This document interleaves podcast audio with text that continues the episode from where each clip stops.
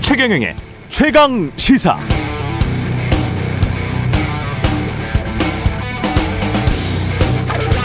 네, 윤석열 파일이라는 걸 어제 저도 봤는데요. 아마 어지간한 언론사들 다 입수했을 것 같습니다. 파일에 대한 여러 정치적 공방이 이어지고 있습니다만 이 파일의 내용은 별거 아닌 것일 수도 별것일 수도 있겠습니다. 그러나 20년 정도 탐사보도 기자 생활을 해온 저로서는 이런 확신은 들었습니다. 취재가 필요하다. 점선, 즉 의혹을 실선, 팩트로 만드는 작업이 파일에는 없습니다. 그렇다면 그 작업은 언론이 해야 되겠죠. 여전히 의혹일 뿐 그 자체로 사실이라고 단언할 수는 없다는 말입니다. 그래서 이 파일에 대해서 여야가 공방을 벌이는 건 당연하다고 생각합니다. 정치권이 확정되지 않은 사실에 대해서 정치적 유불리에 따라 정치적 공방을 하는 건 당연.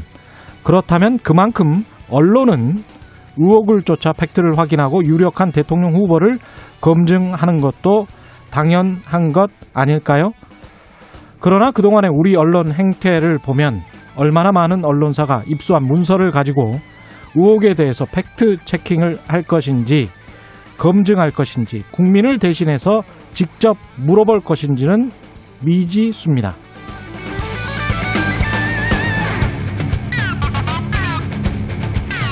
네, 안녕하십니까. 6월 23일 세상이 이익이 되는 방송 최경련의 최강시사 출발합니다. 저는 KBS 최경련 기자고요. 최경련의 최강시사 유튜브에 검색하시면 실시간 방송 보실 수 있습니다. 문자 참여는 짧은 문자 50원, 긴 문자 100원이 드는 샵 9730 무료인 콩 어플 또는 유튜브에 의견 보내주시기 바랍니다. 오늘 1부에서는 더불어민주당 백혜련 최고위원 만나보고요. 2부에서는 이재호의 이게 정치라고 국민의힘 이재호 상임 고문 만나봅니다.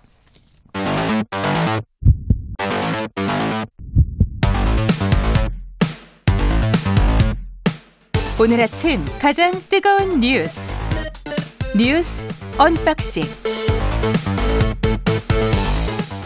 네, 뉴스 unboxing 시작하겠습니다. 민동기 기자 김민하 시사평론가 나와있습니다. 안녕하십니까? 안녕하십니까? 예. 어제 민주당 의총 열렸는데 아주 뭐 팽팽했다고 하네요. 원래 1시간 30분 정도 예상을 했거든요. 예. 근데 3시간 정도 진행이 됐고요. 예. 연단에 오른 토론자만 모두 24명이었다고 합니다. 24명. 네. 이재명계 의원들은 경선 연기에 반대를 했고 예. 이른바 비이재명계 의원들은 연기에 찬성을 했다라고 하는데요. 예. 일단 의원총회에서는 경선 연기가 필요하다 이런 의견이 더 많았던 것으로 전해지고 있고 다만 끝나고 이제 최고위원회가 열렸는데 예. 최고위원들은 원칙대로 가야 한다 이런 의견이 좀 많았던 것으로 전해지고 있습니다. 근데 송영길 대표 등 지도부가 최고위원회의를 열긴 했는데 경선 연기 여부를 오는 25일에 최종 결정을 하기로 했거든요. 음. 그러니까 좀 유보적인 판단을 한 것으로 보이는데요.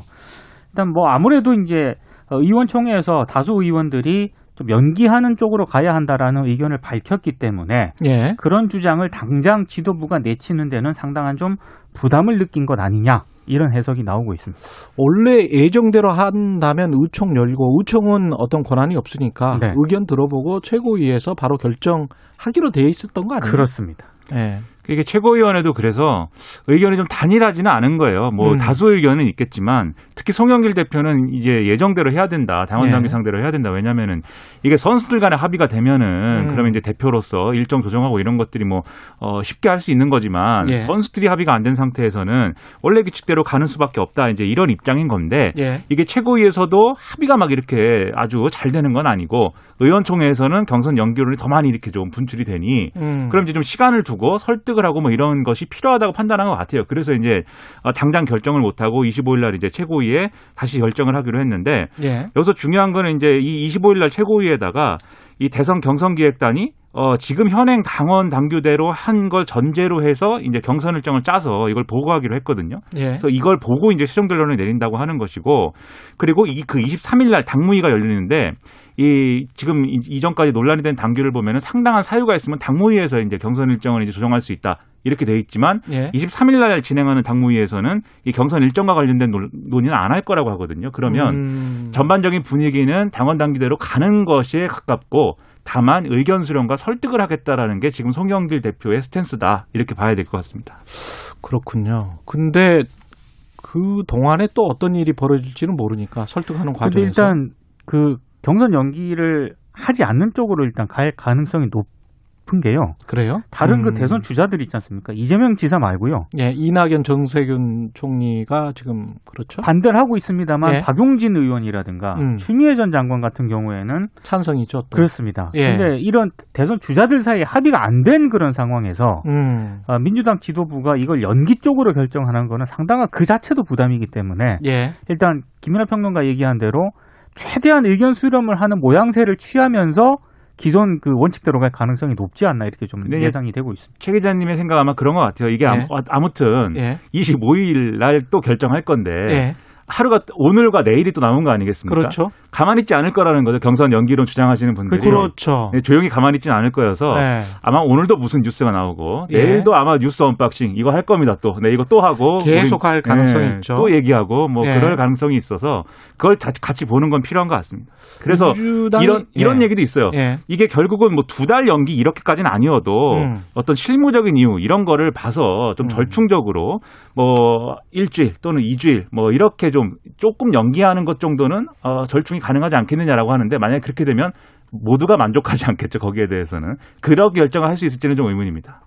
근데 이것도 이 코로나 때문이잖아요. 결국은 이제 상당한 사유라는 게. 근데 지금 뉴스에도 나왔지만 이 상황이 계속 호전이 될지 아니면 델타 바이러스 때문에 그때 가서 또 어떻게 될지 이거를 잘 모르는 그러니까 상황이라. 코로나 때문에 경선 연기를 해야 된다라는 주장은 예. 아, 조금 어폐가 있는 것 같습니다. 왜냐하면 네. 지금 뭐 미국이라든가 미국 같은 경우에는 또 접종률이 떨어지고 있다라고. 그럼요. 이 막판에 뉴스- 지- 이게 last mile이라고 해가지고 네.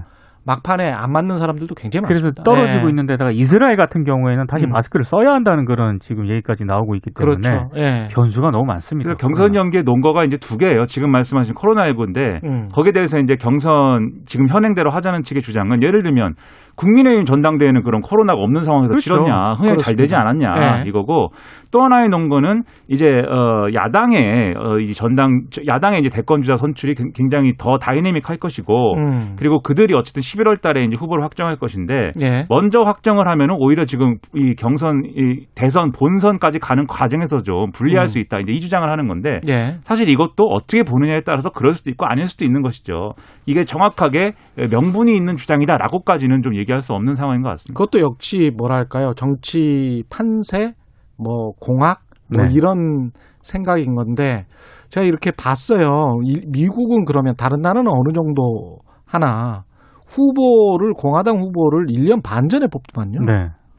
거기는 민주, 예, 민주당 후보도. 네. 미리 뽑아서 예. 네. 그래서 충분히 말을 시켜보고. 모든 걸 그렇죠. 우리가 미국을 따라갈 필요는 없어요. 아니요, 근데 이제 이것도 우리가 8개월 남았는데 8개월 남았는데 또 이렇게 계속 정치 판세만 이야기를 하면 그 사람이 도대체 왜 대통령을 하려고 하는 건지 네. 무슨 정책을 가진 건지 주변에 있는 사람들은 어떤 사람들인지 어떤 사람들을 인사로 인사할 건지 여기에 관한 거를 좀 그래도 예측을 할 수 있어야 되거든요 국민들이 그렇죠. 국민들은 뉴스가 좀 지칩니다 이제 이 예. 뉴스가. 근데 정치가 이게 후진적이라는 게 매번 깜짝 쇼를 하는 게 국민들한테 뭔가 뭘 줘서 그리고 국민들이 그러면 나를 뽑아줄 거야라는 그런 생각은 망상이나 착각 같아요. 저는 그런 거는 정말 후진적인 생각이에요. 정말 의외로 예. 언론과 민주당의 이런 뜨거운 경선 연기와 관련된 보도도 많고 논쟁도 예. 격하게 진행이 되잖아요. 국민들은 그만큼 관심이 없더라고요. 그것도 맞습니다. 네. 예, 그것도 맞아요. 본인들의 삶에 훨씬 더 관심이 많고 그렇습니다. 그게 네. 맞는 것이고 정치는 그 국민들의 삶에 다가가서 그런 정책과 비전을 내놓는 것에 집중을 해야지 네. 본인들 유불리 따지고 판세 따지고 이거는 국민의힘도 마찬가지고 민주당도 마찬가지인 것 같습니다. 예. 그런 정치는 안 했으면 좋겠습니다. 예. 한미 워킹 그룹 2년 반 만에 종료 수순입니다. 원래 한미 워킹그룹은 2018년 11월에 만들어졌는데요. 음. 남북 경제 협력 사업이 뭐 국제사회 대북 제재에 저촉되지 않는 범위 안에서 최대한 효율적인 어떤 채널이 필요하다. 이래서 만들어졌는데, 근데 이게 문제는 만들어 나- 놓았는데 남북이 합의한 사업이 한미 워킹그룹에 에, 논의만 들어가면은 일제히 다 제동이 걸리는 겁니다. 그래서 북한 같은 경우에는 이건 한미 사대주의 올가미라면서 거칠게 비난을 했고 정부하고 여당 일각에서는 한미 워킹 그룹이 남북 관계에 발목을 잡고 있는 족쇄다. 이제 이런 인식이 확산이 됐는데요. 어찌됐든 이게 한미 워킹 그룹이 지금 2년여 만에 종료하기로 했기 때문에 북한이 어느 정도 이제 대화에 좀 나서는 어떤 계기가 되지 않겠느냐. 음. 이런 전망이 나오고 있는데 또 그렇게 크지는 않다 변수가 이런 전망이 나오더라고요. 왜냐하면 북한이 원하고 하는, 원하는 것은 한미 워킹 그룹의 종료가 아니라 예. 북미 대화를 다시 재개하는 것이기 때문에 북미 대화를 재개해서 뭘 좀 줘. 뭐 그렇죠. 이런- 그걸 요구하는 것이기 때문에 변수가 예. 그렇게 크지 않다라는 또 전망이 나옵니다. 예. 지금 말씀하신 것처럼 한미 워킹그룹 종료한 게 의미를 가지려면 이 구도가 있어야 돼요. 북미 대화를 해야 되는데 음. 북미 대화가 잘 안 된다. 그런데 우리가 이 남한이 아, 이 북미 대화를 잘 될 수 있도록 하는 어떤 카드 그런 어떤 지렛대를 그렇죠. 가지고 있고 그걸 활용하기 위해서 남북 경협이나 이런 것들을 할 필요가 있다. 이제 이런 스토리면 워킹 그룹을 이제 종료를 해서 남북 간에 뭔가 대화를 하고 이제 협력을 하고 그리고 그걸 지렛대로 해서 우리가 미국을 설득하고 이런 선순환 구조가 이제 되는 그림이어야 되는데 지금은 그런 그림이라기보다는 우리는 이제 대통령의 임기, 임기 말에 접어든 상황이고 음. 이게 우리가 어떤 북한 문제, 이 북핵 문제를 다룰 수 있는 여러 가지 동력이라는 것도 좀 떨어져 있는 상황이고 예. 오히려 미국하고 북한하고 지금 기싸움하는 그러한 구도가 또 강화된 상황이기 때문에 이게 뒤늦게 이제 한미 워킹 그룹을 종료한 것을 뭐 그거는 이제 긍정적인 것이지만 결국 남북 관계에 있어서 는 뭐 이게 걸림돌이었으니까요. 지금 얘기 말씀하신 것처럼 뭔가 이렇게 결정적인 어떤 순간을 만들어낼 수 있는 지금 그런 상황은 아닌 것 같다. 네, 이런 평가입니다. 어떻게 보면 시간이 굉장히 걸릴 것 같고 미국도 그걸 충분히 인지하고 있는 것 같아요. 그렇죠. 그래서 예. 이번에 김여정 이 예. 북한 이 노동당 부부장이 음. 어, 최근에 이제 예, 김정은 국무위원장이 이 대화와 대결에 다 준비하자 이렇게 얘기한 거에 대해서 음. 미국 쪽 반응이 나왔지 않습니까? 아, 예. 굉장히 흥미로운 얘기다. 음. 더 기대한다. 뭔가 더 대화를 대화에 응하기 바란다 이랬는데 그러니까 거기서 이 김여정 예. 부부장이 어, 스스로 그런 잘못 가진 기대는 자신들을 더 큰 실망에 빠뜨리게 될 것이다. 우리 음. 속담에 꿈보다 해몽이라는 말이 있는데 예. 어, 미국이 뭐 자기 위주로 해몽을 하고 있는 것 같다. 이렇게 또 어, 반발을 또 했거든요. 예. 이게 결국은 미국이 계속 말만 하지 말고 음. 흥미롭다 이런 거 말고 음. 구체적인 제안을 내놔야 될 거 아니냐. 아, 이런 얘기를 하고 있는 것이어서 결국은 북미 간의 힘겨루기 구도로 이제 가는 것 같습니다. 한, 한 가지 그나마 다행인 건 예. 보통 김여정 부부장 같은 경우에는 성명 같은 걸 내면은요 예. 비판 성명을 내면은 굉장히 거칠게 냅니다. 그렇죠. 근데 이번에는 매우 절제된 표현을 예. 사용을 했기 때문에 방송에서 하기 힘든 말들을 많이 하잖아요. 네, 네, 네. 예. 그렇죠. 그러니까 뭐꿈 정도면 네. 꿈 정도는 뭐 여, 여지를 남겼다. 예, 요 그리고 약간 좀 티키타카가 되고 있다 이런 것들을 감안을 한다면 외교에 능통한 바이든 행정부로서는 여기 실무진들도 지금 굉장히 오래 했던 사람들 그렇죠. 그렇죠. 예. 예. 그래서 충분히 알고 있을 것 같아요. 아, 네. 티키타카는 하려고 하는 거구나. 왔다 갔다 밀당을 지금 하려고 하는 거구나. 뭐 이런 느낌은 가지고 있을 것 같습니다. 예. 윤석열 전 총장 괴문서에 여당이 개입했다면 명백한 불법 사찰이다. 이렇게 반격했습니다. 그러니까 무대응 전략을 취했었는데 예. 집권당에서 개입을 했다면 명백한 불법 사찰이라고 어제 이제 공식적으로 대응을 했거든요. 예. 어, 사흘 만에 이제 공식 입장을 낸 건데요. 왜, 왜 갑작스럽게 태도를 바꿨느냐?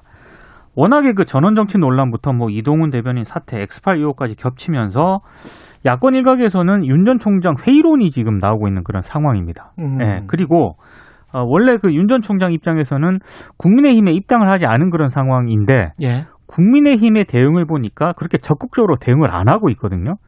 어, 이런 상 어떻게 보면 이동훈 대변인 사퇴했을 때 네. 그 워딩도 좀 이상 국민의힘에 국민의힘에 입당하는 거는 국민에 대한 A가 아니다 이렇게 그렇죠. 이야기했잖아요. 예. 그게 무슨 의미인지 잘 아직 모르겠고 사실 국민의힘 입, 입장에서 보면 예. 윤전 총장이 야권의 유력 대선 주자이긴 합니다만 음. 입당도 안 했는데 본인들이 적극 나서서 이걸 방어한다는 것도 그렇게 모양새가 좋지는 않기 때문에 음. 어찌되든 소극적인 입장을 취할 수밖에 없는데 윤 전 총장이 이런 상태를 그대로 놔둬버리면은 음. 상황이 계속 악화가 되지 않겠습니까? 예. 그래서 아마 아, 조금 뭐 이렇게 불법 사찰이라는 프레임으로 정면 돌파를 하겠다 음. 요, 런 의지를 좀 밝힌 것으로 보입니다. 제일 유리한 방식으로 이제 메시지를 낸 건데 그렇죠. 음. 이게 결국은 장성철이 쏜 작은 공인데 음. 어, 어제도 말씀드렸지만 이제 보수 인사 아닙니까 결국은 예. 그리고 지금 이 사안이 예를 들면은 네가 공개해라 뭐 내가 공개 내가 공개 못한다 뭐 이렇게 가는 것도 음. 사실은 이 장성철 소장이 무슨 의도를 갖고 있든지 간에 예. 이것을 대하는 국민의힘과 범보수 정치의 각자의 어떤 입장과 생각들이 지금 동상이몽격으로 표출되고 있는 그 상황 때문인 거거든요. 다른 생각을 지금 좀 하고 있는 것 같아요. 그렇죠. 국민의힘 입장에서는 꼭 윤석열이 아니어도 이길 수 있다라는 자신감이 점점 생기고 있는 것 그러니까 같습니다. 이게 이준석 예. 현상, 이준석 대표 선출 이후에 음. 뭐가 생겼냐면 오세훈 시장 당선됐고 이준석 그렇죠. 대표 바람 불었는데 예. 국민의힘에서 지금 저평가되고 있는 대선 주자도 이길 수 있어. 이게 한 갈래가 있고 음. 또한 갈래가 뭐가 있냐면 윤석열 전 총장이 옛날에 전직 대통령들 이렇게 수사를 했는데 음. 이게 뭔가 이런 카드가 필요하다고는 보지만 윤석열 카드는 안 되는 거 아니냐. 비슷하지만 다른 카드가 필요하다. 그래서 최재형 감사원장이 필요하다. 이 흐름이 하나가 있고 그렇죠. 그럼에도 불구하고 우리는 윤석열이 필요하다라고 하는 이런 흐름이 하나가 있고 예. 지금 각자 막 부딪히고 있는 거예요. 그러다 보니까 밖에서 또 김종인 전 위원장이 그런 뉘앙스를 또 풍기고 그렇죠. 있고. 그렇죠. 그러다 예. 보니까 국민의힘에서 이 윤석열 엑스파일이라는 거를 누가 공개하는 것도 이 내부의 이런 알력 속에서 이 다른 해석을 나올 수가 있고 음. 그렇다고 이걸 뭐 굳이 다루 다루지만 이것을 갖다가 뭐 어떤 그 내부의 어떤 논리로 논리로 소화하는 것도 어느 한쪽 편에 서는 게 될 수가 있고 그러니까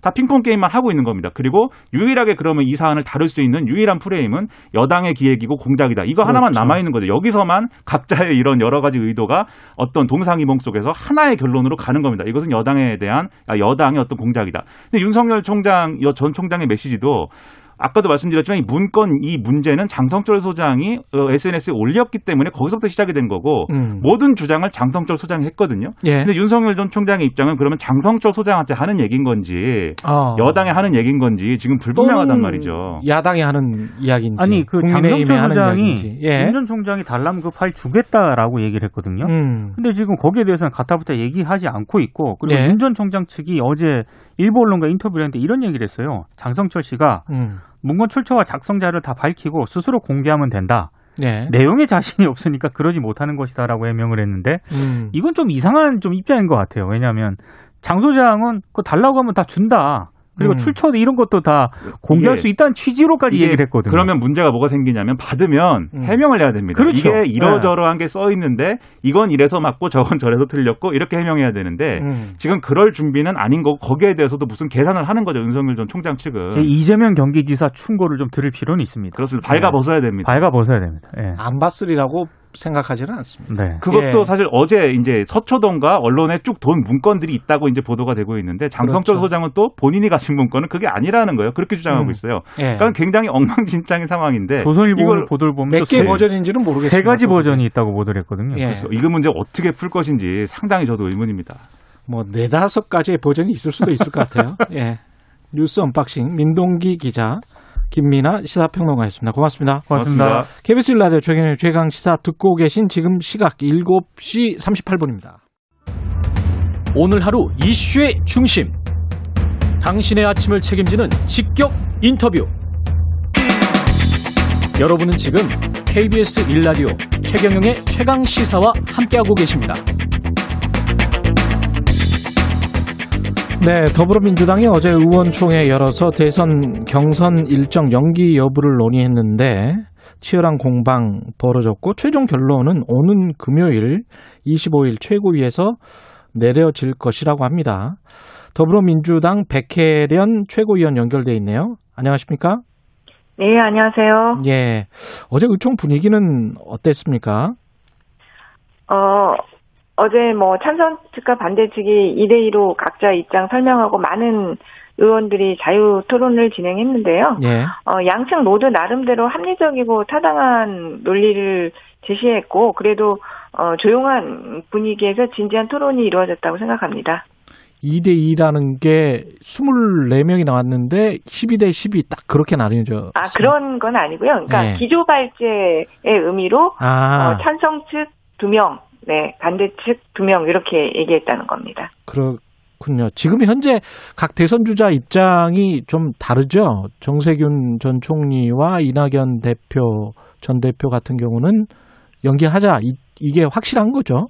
그분 두 네네. 지금 언론에도 많이 나왔지만, 예. 음, 그 이재명, 박용진, 추미애 후보는 원칙대로 하자 이런 입장이고요. 예. 이낙연, 정세균, 이강재 후보 등은 경선 연기 이렇게 주장하는 것으로 알고 있습니다. 예. 지금 현재 지지율 여당 내에서는 1위를 달리고 있는 이재명 지사의 입장이 가장 중요한데 오히려 내가 경선 연기를 수용하면 포용력이 있다 대범하다 그런 이야기를 들을 건데 하지만 이게 원칙과 규칙을 지켜야 국민의 신뢰를 받을 수 있는데 당은 어떻게 하느냐 그래서 이거 수용 못하겠다 이게 이제 이재명 지사의 입장이잖아요 네, 어제 그렇게 말씀하셨던 걸로 예. 알고 있어요. 어떻게 보십니까 이 입장에 관해서는 뭐 상당 부분 동의하는 부분이 있는데 예. 특히 이제 당의 신뢰라는 부분에 대해서는 굉장히 동의가 됩니다. 그러니까 지난 4월 7, 아, 4.7 재보선 같은 경우에 우리 당 소속의 단체장 기책으로 발생한 선거인데 어, 우리 당에서 당원 개정을 통해서 후보를 어, 냈습니다. 그런데 음. 아, 그 부분이 재보선 패배의 단일한 원인은 아니겠지만 상당 부분 우리 스스로 원칙을 저버린 에, 행위로 어, 평가를 받았던 것이라고 보이고요. 예. 어, 그렇기 때문에 어, 대선이 이제 미래 투표의 성격을 가진다고 한다면 어, 미래 투표에서는 정치적 신뢰 이게 굉장히 중요한 문제이거든요. 예. 그래서 어, 그런 부분에서는 상당히 동의가 되는 부분이 있다고 보입니다. 음.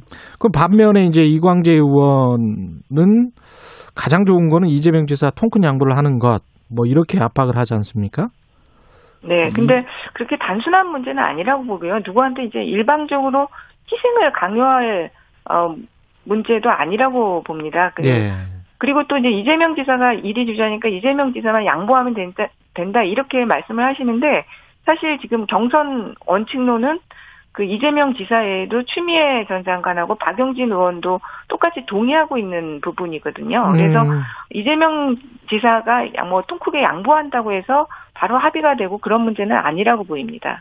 근데 그럼에도 불구하고 어제 에, 이렇게 결론이 안 나고 어제 원래는 최고위에서 의총 끝난 다음에 의총은 아무런 권한이 없으니까 최고위에서 결론을 내기로 돼 있었던 거는 맞잖아요.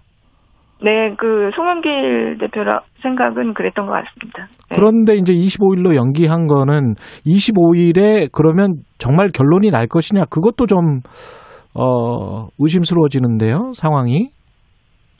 상당히 이 부분과 관련해서 지금 의견들이 경선 어, 연기를 주장하는 쪽에서는 흥행의 문제를 어, 얘기를 하면서 예, 어, 주장을 하시고 있는 부분들이 있고요. 예, 네, 또 경선을 원칙대로 진행해야 된다는 부분들 치열한 아, 논쟁의 과정에 있는 것은 음, 맞습니다. 근데 음, 어, 마냥 지금 그 경선 일정을 연기할 수는 없기 때문에 음. 어, 일단 대선 기획단에서 그 일정을 가지고 오면 25일은 어, 최고위에서 끝장 토론을 해서라도 결론을 내야 된다 그렇게 봅니다. 최고위에서 끝장 토론을 해서라도 결론을 내야 된다는 건 이제 백현원 최고위원님 생각이신 것 같은데 안 될 가능성도 있습니까? 25일 날에 합의가? 논의를 끝까지 해봐야 되겠지만 저는 가능할 수 있으리라고 생각합니다. 아, 그러시군요.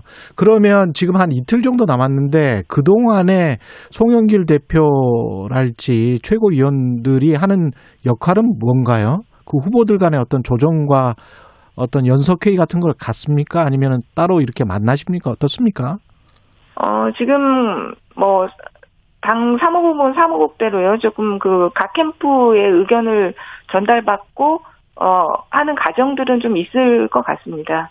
아, 그리고 그래요? 각- 예. 그 대선 주자들 같은 경우는 송영길 대표님께서 이미 다 의견 수렴은 한 상태이거든요. 네. 아, 그러면 직접 따로 왜냐하면 어떻게 보면 또 송영길 대표 입장에서도 다 정치 선배들이 많잖아요. 네. 예, 그래서 약간 좀 조심스러울 수도 있을 것 같은데 따로 한번 더 만나서 설득을 한달지 이야기를 나눈달지 이런 과정은 없을까요? 어, 필요하다면 그런 과정을 거칠 수는 있다고 보이는데요. 예. 이제 이미 어, 각자의 입장들은 좀 명확하게 드러난 상황이어서 음. 어, 추가적으로 그 과정을 할지 말지는 어, 송영길 대표의 판단에 맡겨야 될 것 같습니다. 혹시 경선 연기를 주장하는 쪽에서는 이게 이렇게 치열하게 그 토론이 되고 합의가 안 되니 최고위 말고 다른 어떤 조직을 구성해서 다른 당무위를 구성해서 이 문제를 처리하자 이렇게 나올 가능성은 없습니까? 어, 이거는 당원 당규에 따른 원칙에 따라서 처리할 수밖에 없다고 보이고요. 예, 지금 당원의 당무위의 의결로 바꿀 수 있다고 되어 있지만 예, 그 당무위에 의안 상정하는 것은 최고위의 권한입니다. 그래서 상당한 사유가 되느냐 안 되느냐 음. 그거에 대한 어, 판단이 필요하다고 어, 보이는데요. 이 예. 당원을 결정 할 때도 사실 코로나 상황이었습니다. 예. 그리고 어, 당시의 대선 주자들에게도 의견을 듣고 결정한 것이기 때문에 음. 아, 지금 어, 코로나 때문에 이것을 변경할 사유는 없다고 보입니다. 그러면 그 이 상당한 사유 때문에 경선 연기를 주장해야 된다라고 어, 주장하는 측은 최고위에 압박을 해서 당무위를 열어서 여- 이걸 다시 한번 해야 된다 논의를 해야 해야 되고 거기서 결정해야 된다라고 하면 당무위 구성이 좀 어, 궁금해지는데요. 당무위 구성은 어떻게 돼 있습니까? 혹시? 어, 당무위는 최고위원들하고요. 예. 그리고 또, 어, 각 시도당 위원장들, 그리고 상임위원장들, 그리고, 어, 대표가 지정하는 뭐, 사람, 뭐, 이런, 그리고 음, 그, 원래, 그러니까, 저희가, 원래 구성된 위원회들 있습니다. 예. 아, 당의 조직, 그 위원회, 위원장들, 뭐, 이런 식으로 구성되어 있습니다. 그렇군요. 그러면 최고위는 지금 어떤가요? 분위기가 송영길 대표는 원칙대로 하- 하자는 쪽으로 보도가 많이 나온 것 같고 최고위는 최고위에서도 좀 의견이 갈린다고 제가 들었거든요. 네, 의견이 갈리는데 제가 그 각자의 최고위원들의 의견을 예. 누구는 어떤 의견이 그걸 말씀드리는 건 적절하지 않을 것 같습니다. 예. 그러면 숫자라도 대개 뭐 한 이것도 2대 2 정도로 갈립니까? 최고위 안에서도? 어, 상당히 좀 팽팽한 편이기는 어, 최고위원들로만 본다면 팽팽하다고 볼 수 있을 것 같습니다. 그렇군요. 그러면 이 상당한 사유 때문에 경선이 연기될 가능성도 여전히 존재하는 것 같이 지금 들립니다. 백혜련 최고위원님 쭉 말씀하시는 거 들어보니까 아닌가요? 최종 논의는 해봐야 되겠는데요. 근데 예. 상당한 사유에 대한 판단이요. 예. 네. 그걸 상당한 사유로 볼 수 있느냐. 이건 이제 제가 법률가적인 관점에서 마- 말씀드린다고 그렇죠. 한다면 예. 네, 원칙과 예의 문제거든요. 음. 네.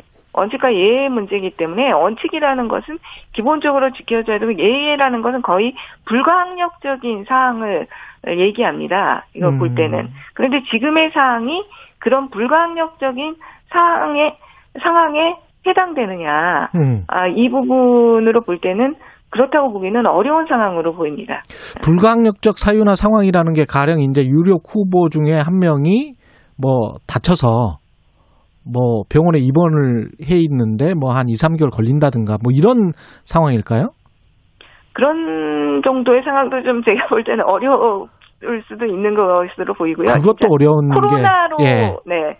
아, 지금 코로나를 많이 얘기하시잖아요. 예. 그러니까 사회 전체가 뭐 셧다운되는 이런 정도의 상황 어, 이라고 한다면 상당한 사유가 있다고 볼 수 있겠죠. 아, 네. 다그 과거 이제 유럽처럼 락다운해서 봉쇄해서 전혀 그래서 어떻게 할 네. 수가 없다. 것이 예, 거의 경선을 하는 것이 불가능할 정도의 예, 상황이라고 한다면 어 그런 상당한 사유가 있다고 볼 수 있겠지만 지금 예. 그 코로나 시국에도 계속해 총선, 재보선, 전당대 모두 다 치른 상황이거든요. 그런데 음. 이 경선만 어, 안 된다고 하는 것은 상당한 사유로 보기는 어렵고요. 정무적인 파다, 판단으로는 뭐 선거에 이기기 위해서 어, 그런 판단을 할 수는 있, 있다고 음. 보입니다. 네. 그 선거에 이기기 위해서 우리가 먼저 하는 게 불리하다. 그 다음에 좀 있다가 하는 게 훨씬 더 흥행에 도움이 되지 않겠느냐. 이런 정부적인 판단에 관해서는 어떻게 생각하세요? 그런 정무적인 판단이 지금 사실 다른 부분인 건데요. 예. 어, 지금 그 JTBC 여론조사 결과에서도 나왔지만 예. 경선을 원칙대로 어, 진행해야 된다는 여론이 압도적으로 높습니다. 국민 국민들. 여론은 그렇더라고요. 네, 국민 예. 여론이요. 그리고 당에서 한 여론조사는 더 그것보다도 사실 차이가 났습니다. 예. 그러니까 여론 원칙대로 해야 된다는 부분이요. 그러니까 국민들이 판단하기에는 지금 어, 그 경선 연기는 원칙에 대한 훼손이라고 어, 판단을 하신다고 보거든요. 예. 그렇다면 이게 그것 자체가 지금 그 당의 신뢰를 무너뜨리는 행위이고 오히려 경선에도 저는 도움이 되지 않을 것이라고 생각합니다. 당에서도 따로 조사를 했었군요. 네, 전략 단위에서 한 것으로 알고 있습니다. 근데 지금 말씀하시는 거 들어보니까 JTBC가 JTBC 의뢰로 리얼미터가 조사한 거잖아요. 예, 6월 네. 19일부터 20일까지 전국 만 18세 이상 남녀 1028명 대상으로 한 건데 표본 오차 95%고 신뢰 수준 아, 플러스 마이너스 3.1% 포인트. 여기에서 어, 그 절반이 넘는 응- 응답자들이 경선 연기를 반대를 했습니다. 55.8%. 그리고 찬성이 24%.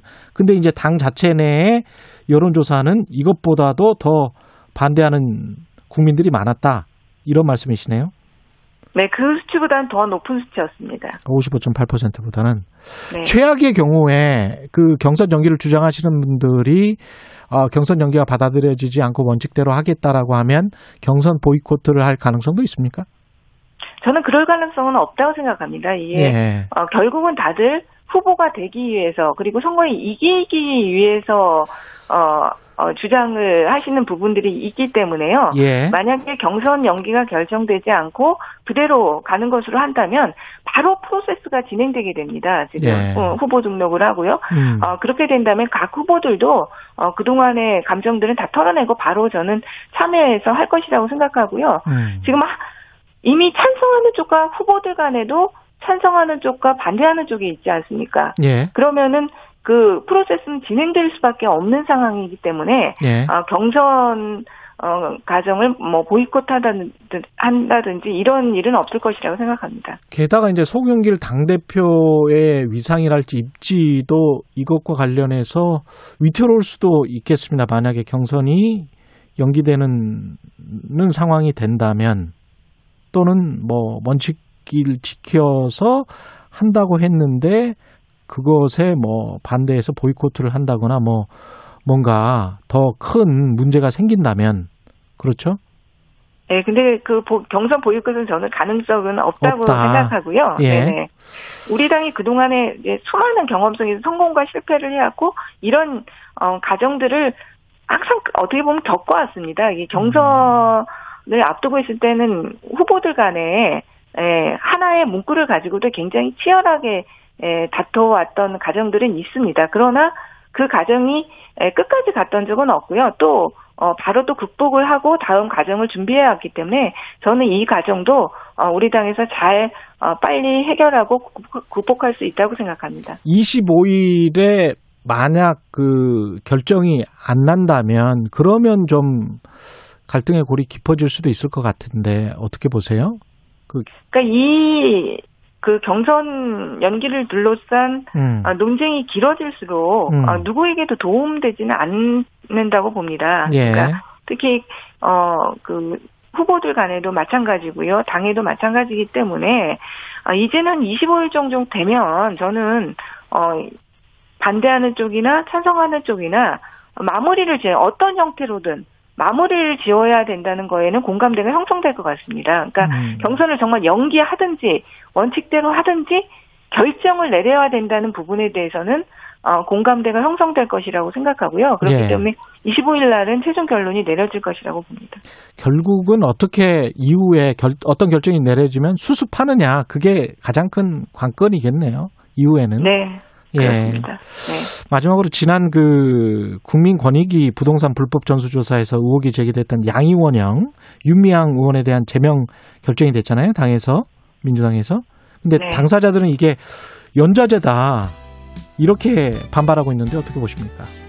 예. 그러니까 이번 부동산 초만, 문제와 예. 관련해서 예. 당이 사실 전례 없는 강력한 아, 조치를 했습니다. 그 예. 지금 이제 문제된 분들이 이 법, 법적으로 볼 때 어떤 실정법을 어겼다, 엄청 음. 큰 문제가 있다, 이렇게 단정하기 알겠습니다. 어려운 부분들이 분명히 있고요. 너무 억울하신 부분들도 있다고 보입니다. 근데 더불어민주당 백혜련 최고위원이었습니다.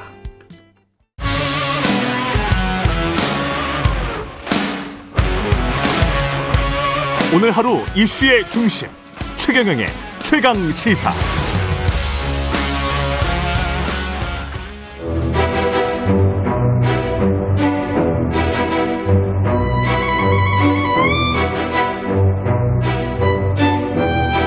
이재호의 이게 정치라오.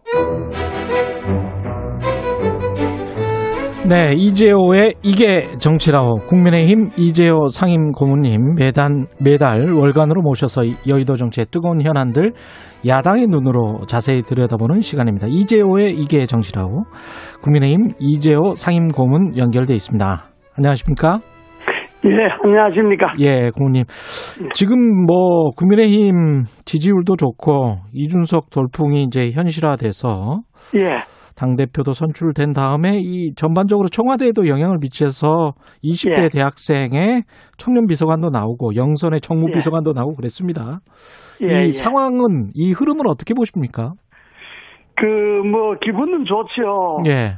그런데 야당의 목표가 예. 정권 교체지, 음. 무슨 대표 젊은 사람으로 앉히는 거, 제도 교체한 게 그게 야당의 목표가 아니지 않습니까? 그렇죠. 그 그렇죠. 문제는 예. 야당이 정권 교체를 위해서 어떻게 하느냐, 여기에 초점을 맞춰야 되는데, 예. 젊은 사람 하나 대표 앉혀놓고 너무 흥분하는 것 같아요. 아, 그렇군요. 지난번에 그래서 그, 이제- 그, 예, 예. 말씀하십시오. 예. 그걸 이제 또 물타려고 청와대가 뭐 25살 먹은 사람을 뭐 비서로 앉혔다 뭐 이렇게 하는 거는 음. 청와대는 그 이 정 시국의 본질을 정권 교체를 막고 세대 교체로 돌리려고 하는 것 아닙니까? 지금 여당의 본질은 아. 이걸 야당이 파악을 해야지. 아, 그래서 예. 시대 본질은 이제 정권 교체인데 그걸 세대 교체로 어떻게 막아보려고 하는 청와대의 그렇습니다. 예. 노림수였다 이렇게 지금 예, 예. 예. 거기에 야당이 춤추면 안 되죠. 예.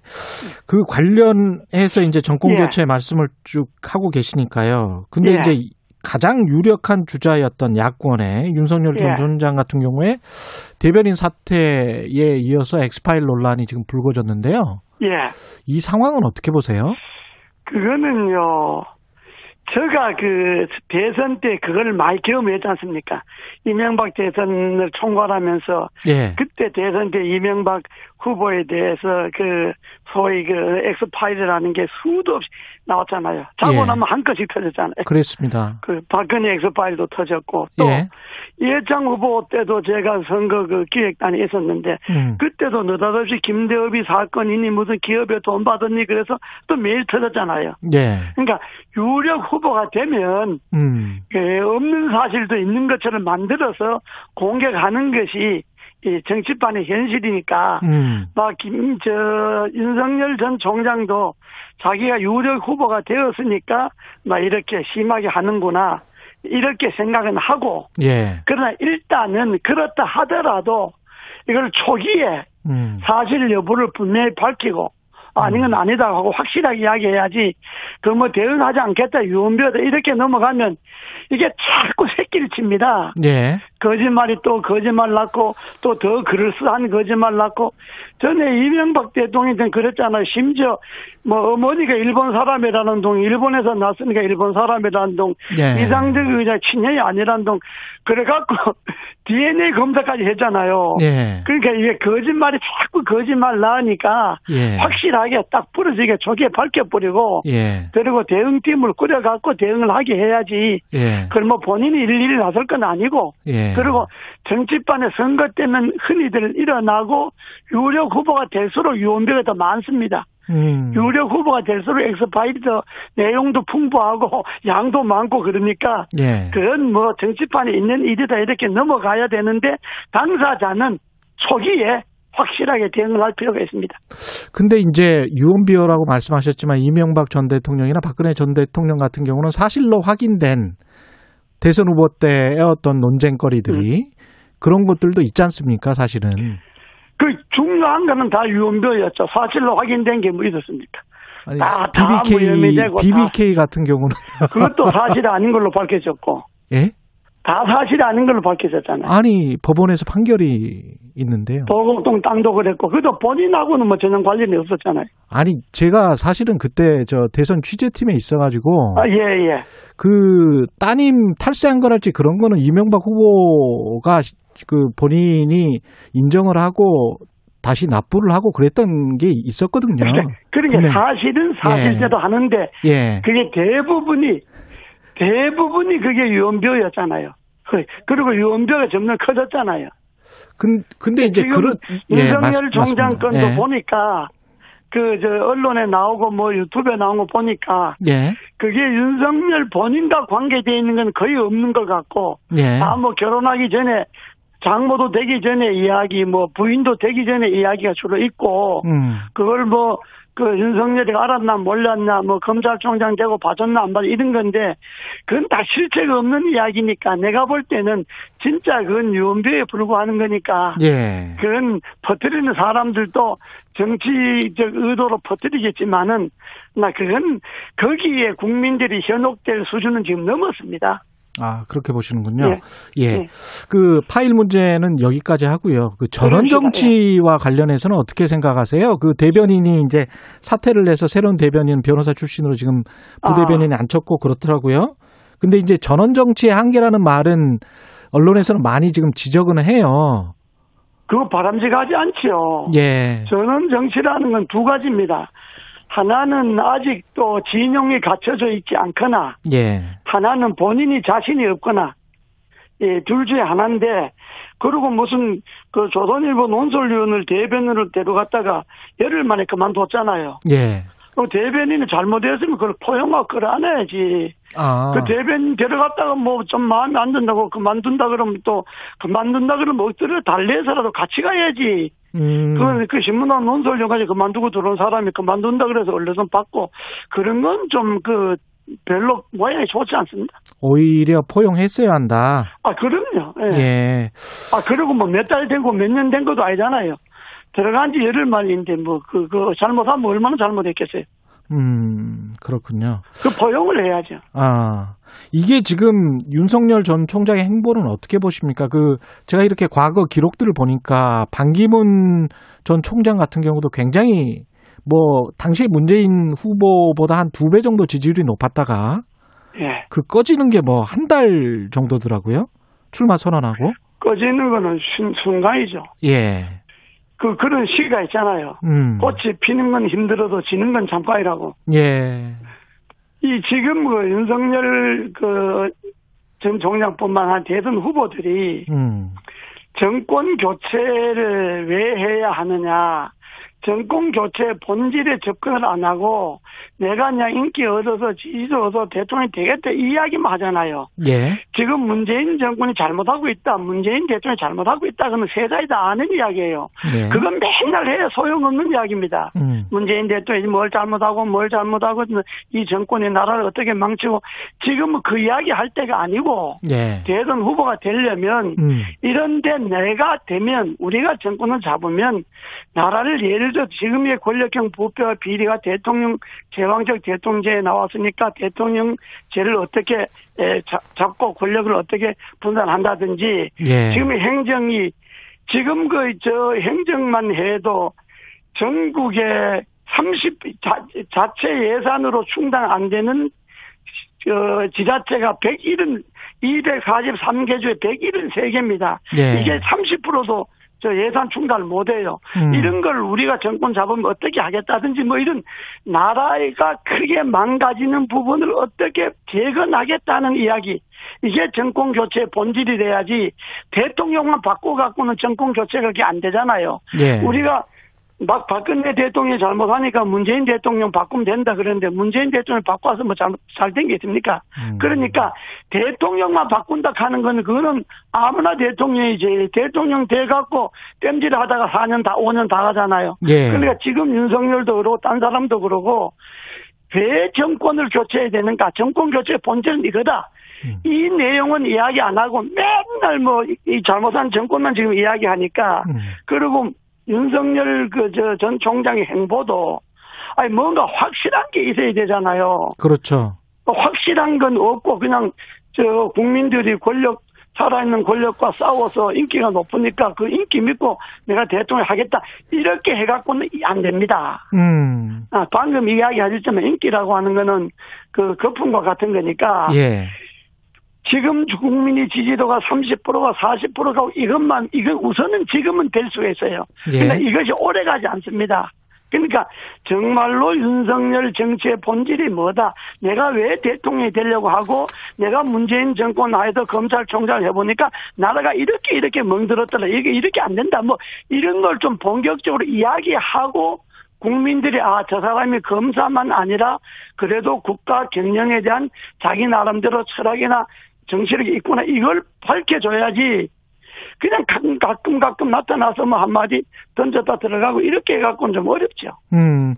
근데 그 제가 이제 이동훈 대변인 사퇴하기 전에 한번 인터뷰를 했었었거든요. 아, 예. 바로 직전에. 근데 이제 그때의 스케줄은 어땠었냐면 6월 27일에 그 6월 27일이 일요일이래요. 그래서 일요일이나 월요일쯤에 대권 선언을 하고 그다음에 예. 민심 투어를 1, 2주 정도 한 다음에 예.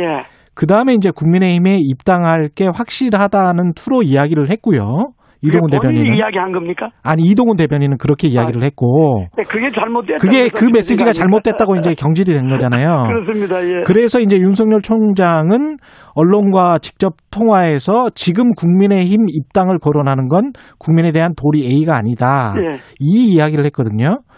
근데 제가 좀 이해가 안 되는 게 지금 국민의힘 입당을 거론하는 건 A가 아니다. 국민에 대한 이게 무슨 이야기일까요? 아, 뭐, 저, 검찰총장 나오자마자 뭐, 대통령 되려고 정당 입당하느냐, 뭐, 이런 비판을 받을 수 있다, 이런 이야기인데. 아니 근데 몇 개월 지났잖아요. 이야기도, 그런 이야기도 대변인이 그렇게, 그럴 것 같다고 이야기할 것이 아니라, 예. 본인이 분명한 자기 입장을 한번 밝혀야죠. 뭐, 정치를 한다, 안 한다, 이런 걸 떠나서, 예. 아, 내 앞으로 일정은 뭐 대충 이렇다. 뭐꼭 요대로 되는 건 아니겠지만은 내가 생각하고 있는 일전 이렇다라는 이야기를 한번 국민들에게 언론에 한번 밝혀주고 뭐 좀 본인이 좀 적극적인 이런 걸 해야지 그냥 뭐 옆에 사람 시켜서 이 말하고 저 말하고 이렇게 갖고는 국민들도 불안하죠. 음. 파일은 이른바 이제 윤석열 파일은 보셨습니까 혹시 고모님은? 아, 전 뭐 못 봤습니다만 아. 언론에 나온 거 유튜브에 나오는 것만 봤는데 예. 나 그건 뭐 별거 아닙니다. 그냥 음. 뭐 본인에게 타격 받을 것도 없고 단지 뭐 본인이 해명할 게 있으면 해명해버리면 되는 거고 예. 그런 건 오래 가지 않습니다. 근데 그 파일이 나오는 그 과정 있지 않습니까? 나오게 된 예. 과정. 그때 이제 장서철 소장 같은 경우는 보수 진영의 정치평론가고 신한국당 당, 이, 저, 사무국에 있었었잖아요. 예. 예. 그리고 여러 의원들 보좌관도 했고 그랬는데 이것 자체가 이 터지는 과정이 그리고 그 이후에 국민의힘이 뭐랄까요. 당 차원에서는 대응은 하지 않고 있거든요. 예. 이게 혹시 그, 그게요. 예. 그게 저는 잘못됐다고 보는 게 예. 뭐 당원이고 아니고 입당했고 안 했고를 떠나서 음. 지금 대선 후보가 여든 야든 예. 특히 야권 후보로 거론되는 사람이 그런 그 엉터리 같은 소문에 휘- 휘말리고 내부 공격이 되면 음. 그거는 야당이다 아니다를 떠나서 국민의힘은 제일 야당으로서 당연히 대응해주고 그 이야기를 해야죠. 강력하게 대응해 뭐 줘야 된다. 당 차원에서. 강력하게 대응해야죠. 사실은 네. 사실이고 아닌 건 아니고 음. 뭐 본인에게 사실을 밝혀라든지 아니면 그 자체가 유언비어라든지 뭐 이렇게 그게 야당이 약자를 보호하는 야당이 하나의 책무잖아요. 예. 그런데 뭐 아, 그게 비록 윤석열뿐만 아니라 예. 설사 다른 후보라 하더라도 음. 그런 야권 후보로 거론되는 사람들이 그런 공격을 받으면 그건 야당으로도 대응하는 것이 그게 마땅한 거죠. 그러니까 아직 뭐 우리 당 입당 안 했으니까 우리는 아직 뭐 적극적으로 안 나서겠다 이건 옳지 않는 거죠. 근데 그럼에도 불구하고 지지율 1위의 야권 후보지만 올인하기에는 약간 좀 찜찜한 구- 국면이 있지 않느냐. 또 어떤 다른 후보가 어, 득세를 해서 충분히 정권 교체를 할 수 있지 않느냐는 그런 판단도 국민의힘 내부에 있지 않습니까? 아 그게 이제 얄팍한 건데 예. 그런 게 정치적으로 꼼수라는 건데 음. 지금 윤석열 후보가 유력 후보가 아니고 떠나서 예. 윤석열이가 낙마하고 안 하고를 떠나서 일단 대선 후보가 어, 어쨌든 이지로 달리는 후보가 그런 공격을 당하고 그런 공격이 국민의힘 안에서 사실이 아니라고 생각하는 것 아닙니까? 예. 그럼 사실 아니라고 생각하면 마땅히 대응을 해줘야죠. 음. 그건 뭐 윤석열 개인을 위해서 대응하는 것이 아니라 이러한 대선판을 흐리게 하는 이런 정치 풍토에 대해서 국민의당이 야당으로서 강력하게 대응을 해주는 것이 맞는 거죠. 그걸 뭐 간보면 되겠습니까? 아. 뭐 그리고 거기에 뭐 올인하라는 게 아니잖아요. 예. 뭐 윤석열에서 봐야 돼 국민의힘이 뭐 당문을 걸고 뭐 올인하라는 것도 아니고 마땅히 야당으로서 대응할 만큼 대응해주고 해야지요. 그게 음. 그 야당이 그 도리 아니겠어요? 근데 언론 기사들을 보면은 어떤 대체할 카드로 최재형 감사원장이랄지 김동연 부총리랄지 이런 이야기가 나오는 것도 사실이고 유승민 전 의원 같은 경우도 지금 지지율이 꽤 많이 올랐어요. 예. 예. 그래서 그런 어떤 생각도 그 뭐 안전하게 가려면 그런 생각도 할 수 있는 거 아닐까요? 지금 그 국민의힘이요. 음. 어, 내가 상임 고문으로 있지만은 예. 지금 국민의힘이 만약에 그런 생각을 한다면 국민의힘은 망합니다. 아, 그렇습니까? 정권 교체 못합니다. 예. 지금은 그런 생각을 할 때가 아니에요. 음.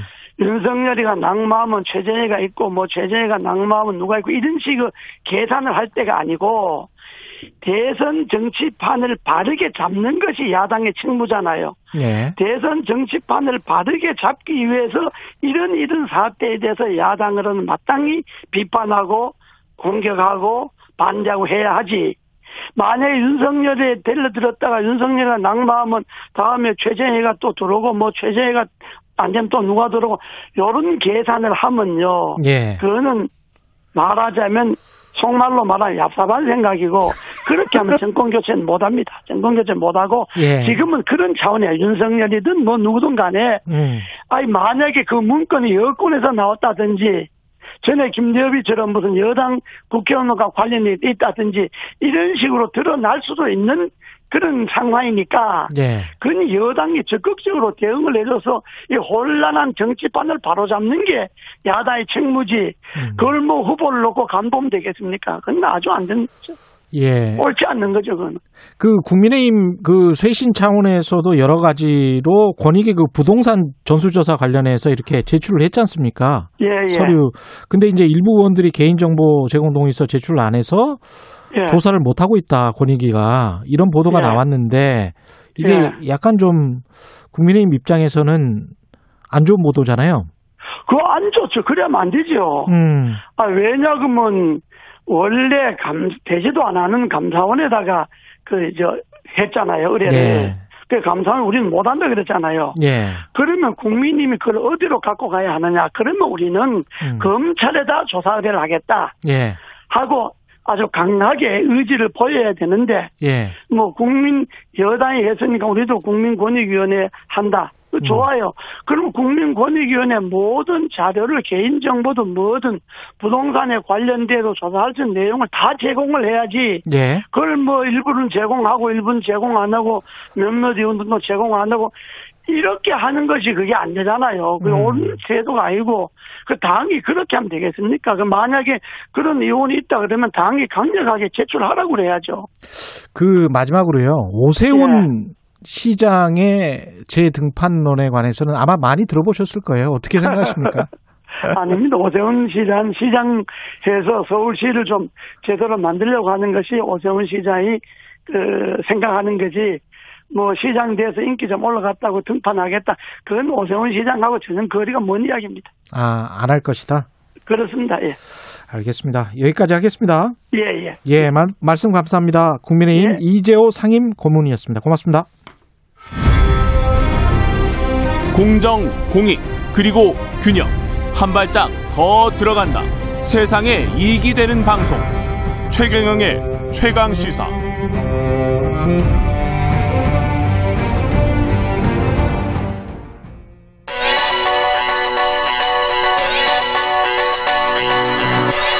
최강 시사 김한의 눈.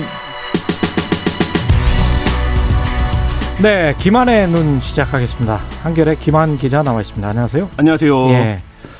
택배업계 합의에 이뤘고 사실 아, 이 이야기부터 해야 되겠네요. 네. 제가 지난번에 네. 서울대 입구역에서 네. 어떤 택배 음. 하시는 분을 만났는데 네, 네. 김한 기자 이 코너 잘 보고 있다. 아, 아이고, 예. 감사합니다. 깜짝 놀랐네요. 예, 네. 최경영의 최강 시사 잘 보고 있고 김한 기자 응원한다고 아, 감사합니다. 예, 예. 그 말씀을 전해- 들으시더라고요. 아침에. 예, 네. 예. 그 말씀 아, 전해 주셨습니다. 감사합니다. 예. 열심히 하겠습니다. 예, 택배업계 합의에 이렇습니다. 네, 예. 뭐 총파업했다 이런 뉴스들 많이 보셨을 텐데요. 예. 지난 16일에 일단 가합의를 했었습니다. 음. 택배업계 노사가 이제 어제 합의문을 발표하고 구체적인 이행 방안까지 공개를 했는데요. 뭐 이게 첫 번째 합의는 아닙니다. 지난 1월에도 이미 합의를 한 번 한 적이 있는데 예. 다시 한번 두 번째 사회적 합의에 이르렀습니다. 예, 이 주요 내용은 뭡니까?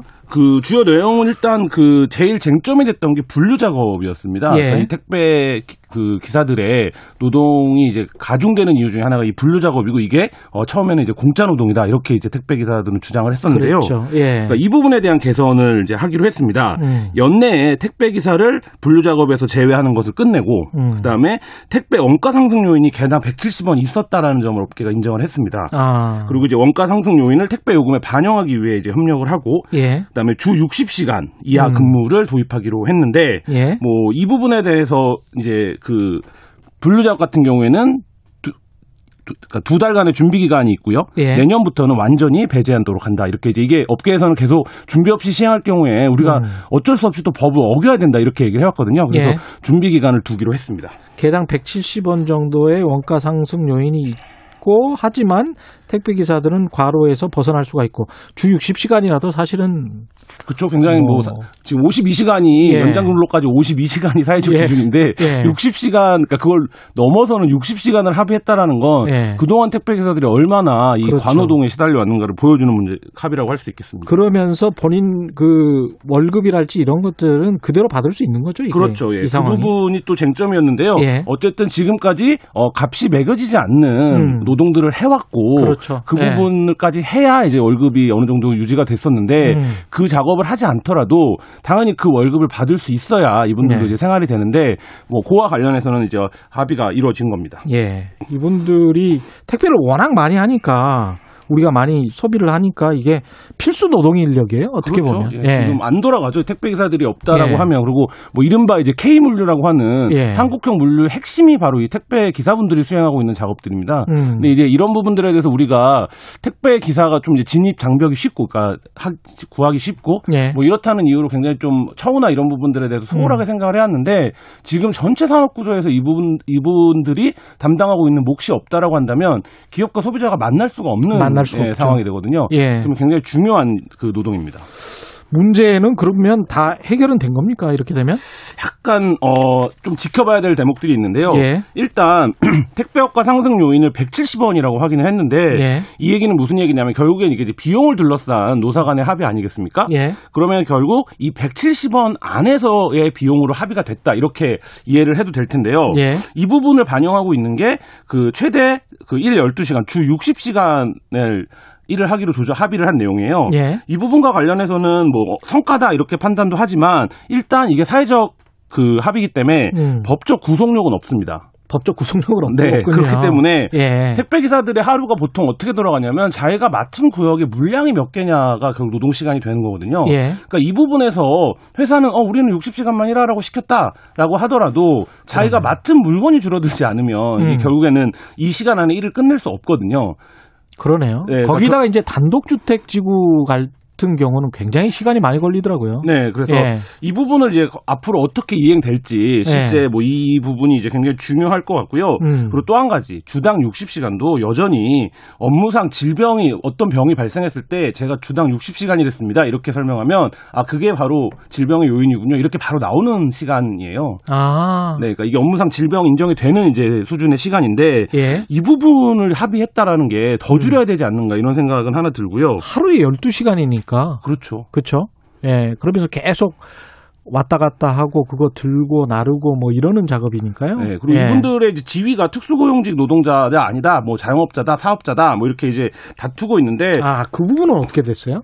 그 부분 아니 명확하게 이제 해결은 되지 않았는데요. 그러니까 예를 들면 어. 고용된 분들, 그러니까 CJ 대한통운이라든지 예. 아니면 뭐 이런데 이제 고용된 부분들은 노동자인데 당연히 회사에 고용됐으니까 음. 그렇지 않고 이제 뭐 이른바 지입 차량이라고 해서 자기 차량을 갖고 영업을 하는 분들도 있거든요. 아. 그러니까 이런 분들 같은 경우에는 사업자냐 아니냐 그리고 어 고용이 그러니까 대리점 그러니까 점주랑 업체가 계약을 맺고 이 또 대리점에서 이 기사분들을 구하는 경우도 있고 뭐 이런 여러 가지 형태들이 있기 때문에 그러네요. 네 그 예. 부분에서 이게 이제 그래서 정리를 할 필요가 있다. 그 노동자 신분을. 예. 그래서 노동자성을 부여하면 당연히 근로기준법과 산업안전보건법 적용 대상이 되고 음. 이렇게 되면 지금 이제 법적 규정은 주 52시간 상한이기 때문에 예. 사회적 합의를 통해서 주 60시간만 일한다 이런 거를 사실 할 필요도 없거든요. 이분들의 노동자성을 인정하면. 그러네요. 네, 그러니까 예. 그런 부분들이 여전히 좀 과제로 남아 있다. 그래서 뭐 감시를 할 수 있는 토대는 만들어졌지만 음. 앞으로 이제 어떻게 대책이 이행되는지는 좀 지켜봐야 되는 시점입니다.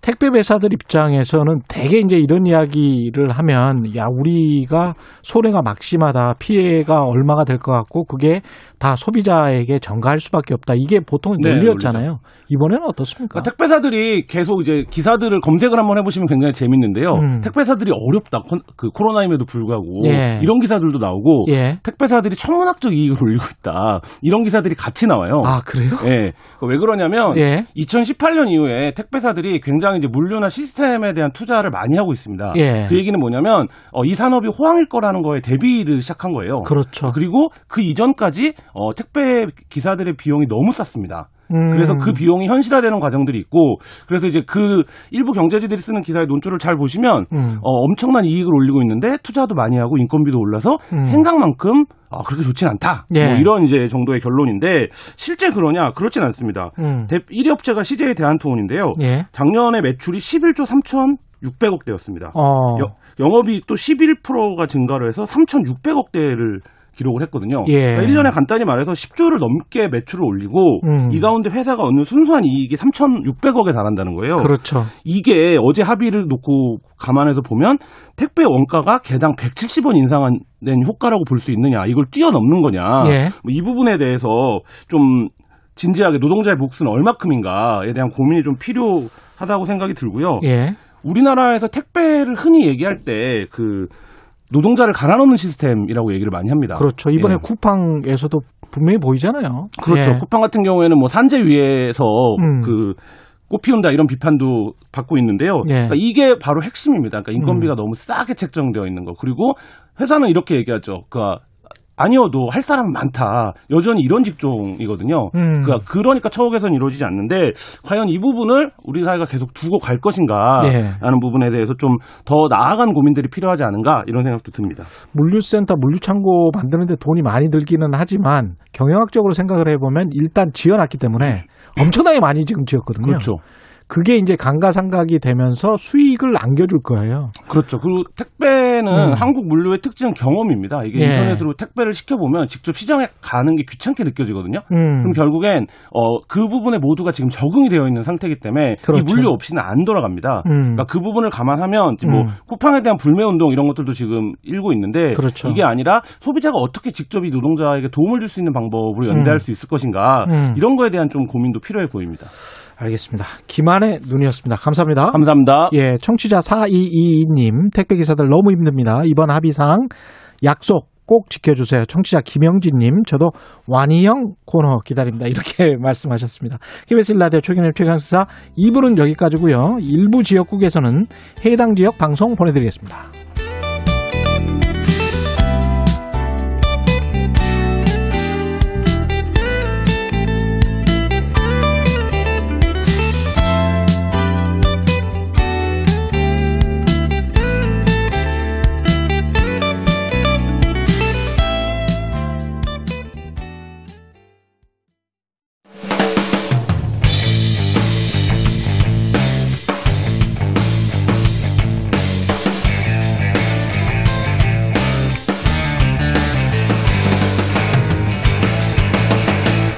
최경영의 최강 시사.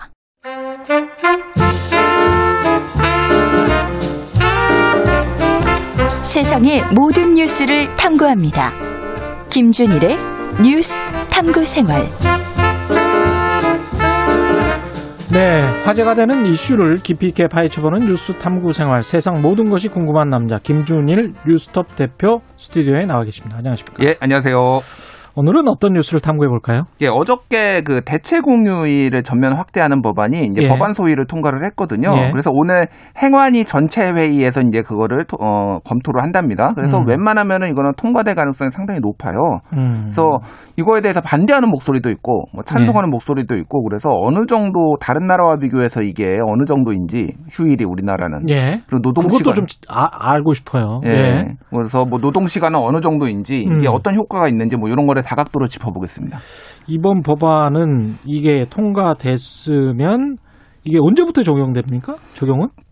법이 시행되는 거는 내년부터인데요. 내년부터? 당장 올해에 어, 몇 개를 이제 합니다. 뭐 광복절. 예. 광복 이번에 올해 유독 많아요. 그 일요일하고 그 휴일하고 빨간 날하고 겹친 이 공휴일이 놓치는 휴일. 예, 놓치는 휴일이 너무 많아가지고 당장 올해 네 개는 당장 시행이 됩니다. 광복절, 개천절, 한글날, 성탄절 이게 다 토요일 아니면 일요일이거든요. 그렇죠. 이거 다 이제 월요일부터 월요일에 쉰다라는 거예요. 음. 잘 모르시는 부분, 분들이 있는데 우리나라에도 대체 휴일이 몇 개는 적용이 됩니다.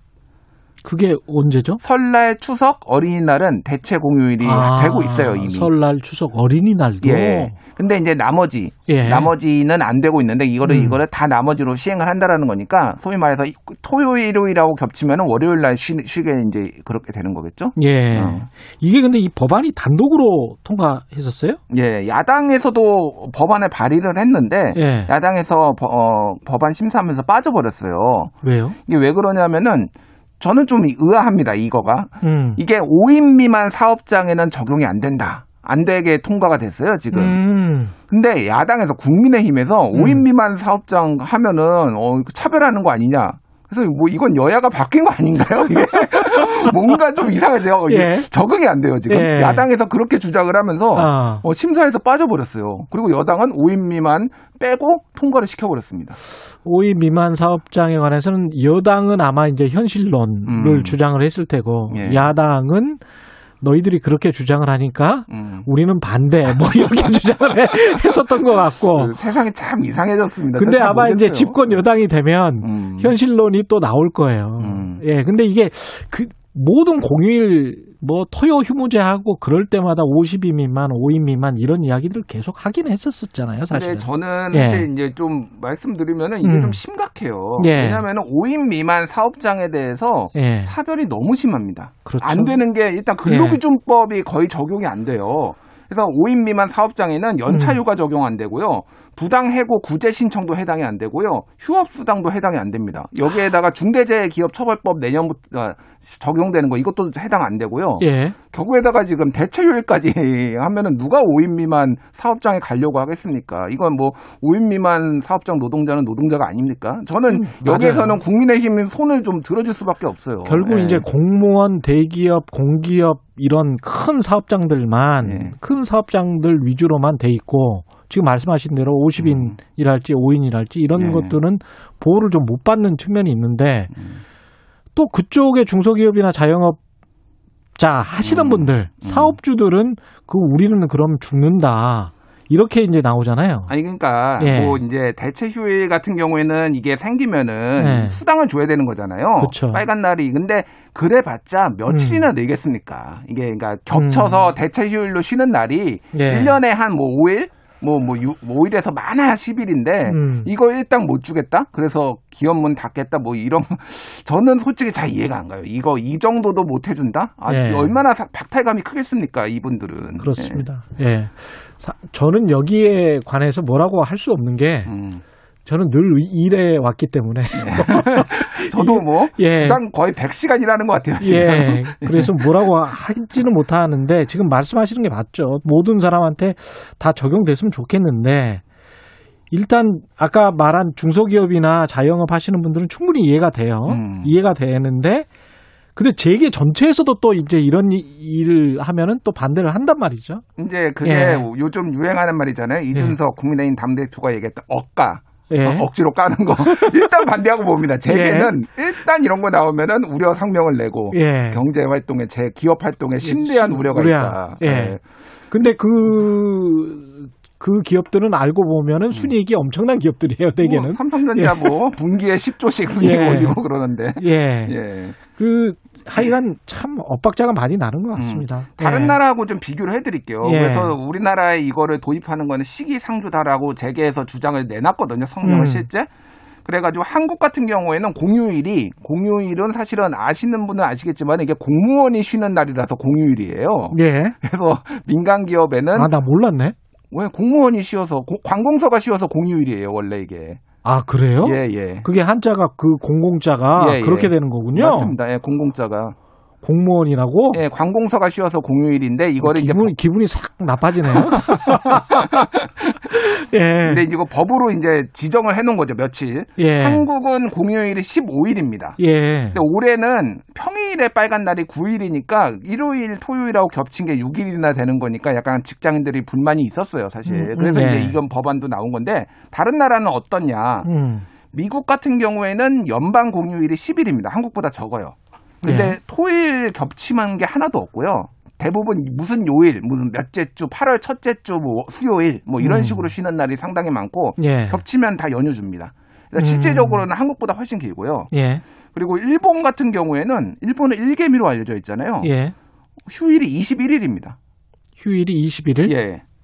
우- 우리랑 비교해서 어느 정도죠? 우리가 15일이고 15일? 예. 일본이 더 많이 쉬어요. 음. 그리고 예. 겹치면 일요일하고 겹치면은 또 더 쉽니다. 월요일 날. 우리가 뭐 OECD 국가 중에서 최고의 최대 노동 시간 뭐 이거는 아직 이 타이틀은 아직도 우리가 아, 보존하고 있는 거죠? 아닙니다. 아, 아닙니까? 멕시코에 밀려서 2위입니다. 아, 멕시코에 밀렸군요.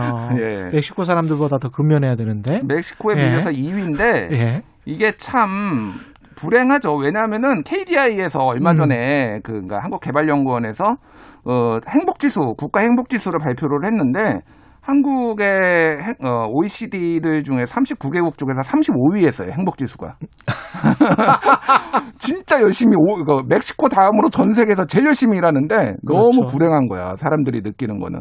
그 제가 다른 통계 봤었을 때는 예. 그 유엔 산하의 어떤 기구가 있는데 음. 거기에서 나온 세계 행복 지수 보니까 61인가 그랬어요. 그러니까 이게 유엔에서 하는 거하고 네. 요거랑 좀 다른 이유가 뭐냐면은 음.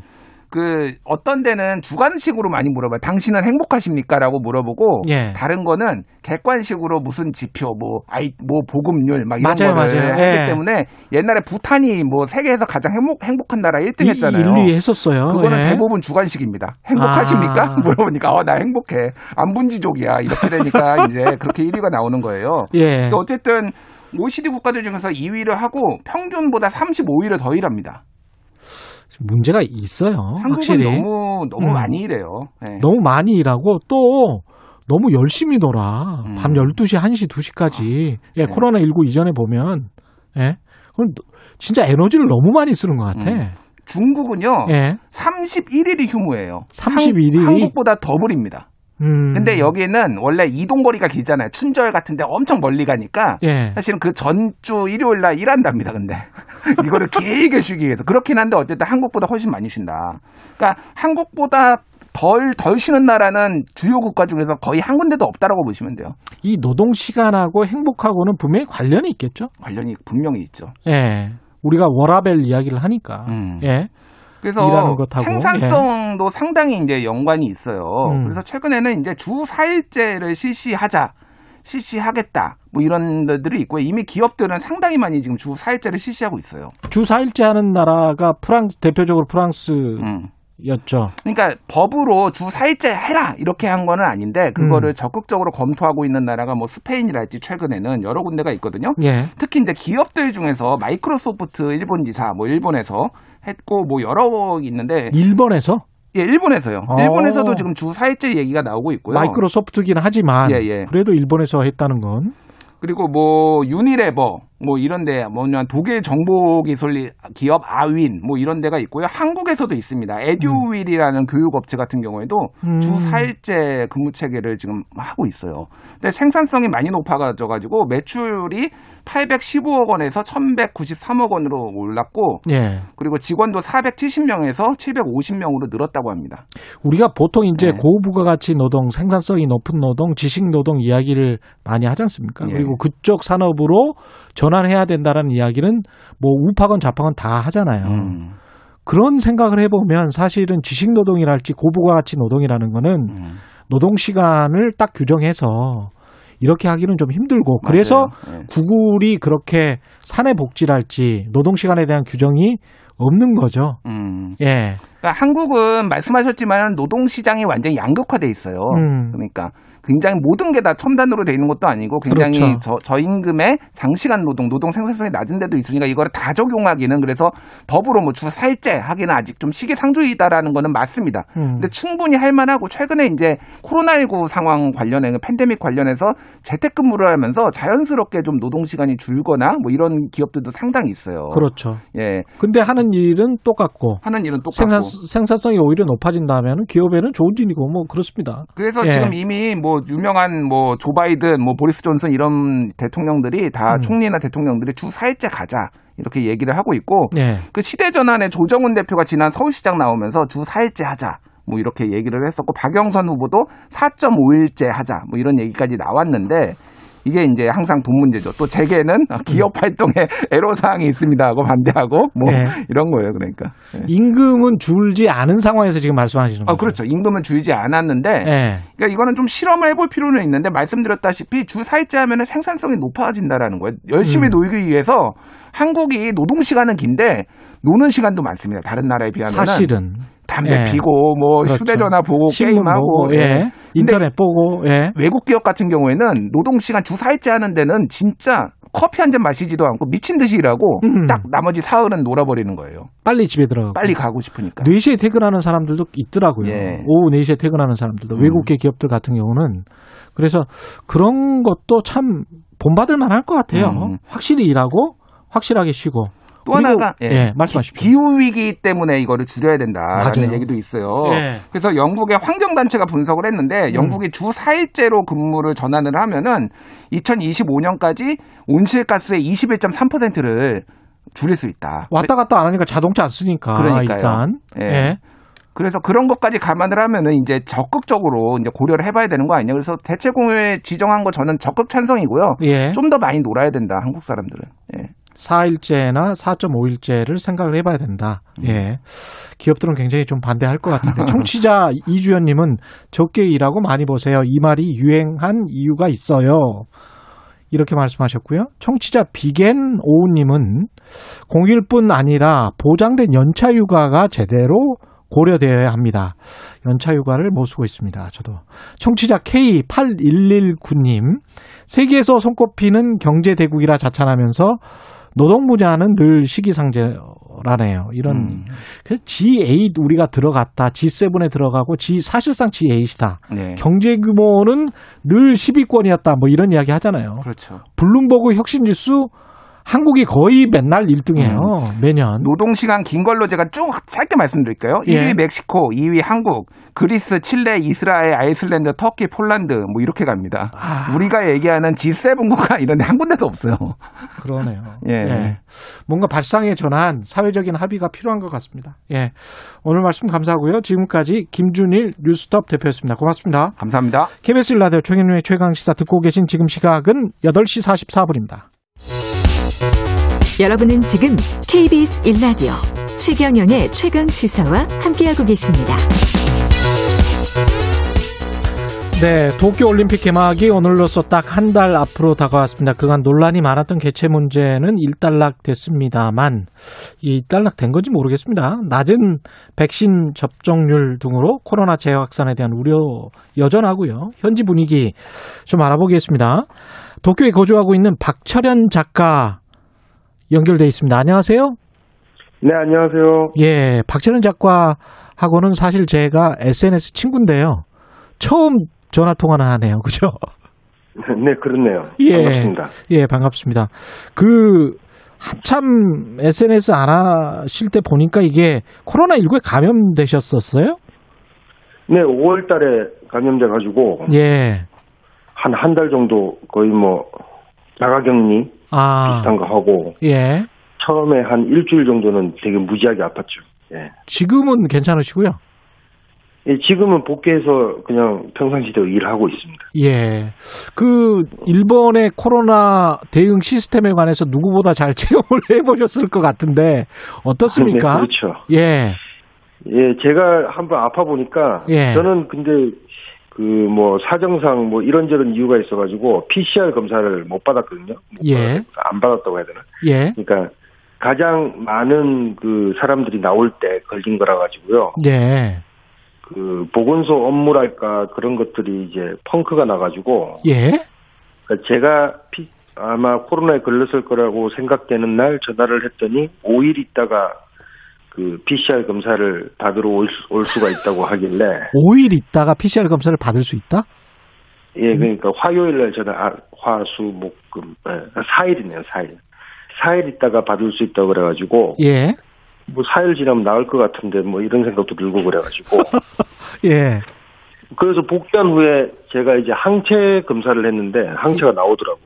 역시 아. 코로나 걸렸다는 건데 예. 근데 제가 그, 그 과정을 거치면서 좀 심각하다고 느낀 게 저 같은 경우는 그러니까 통계는 안 잡히는 그런 확진자 아닙니까? 그렇죠.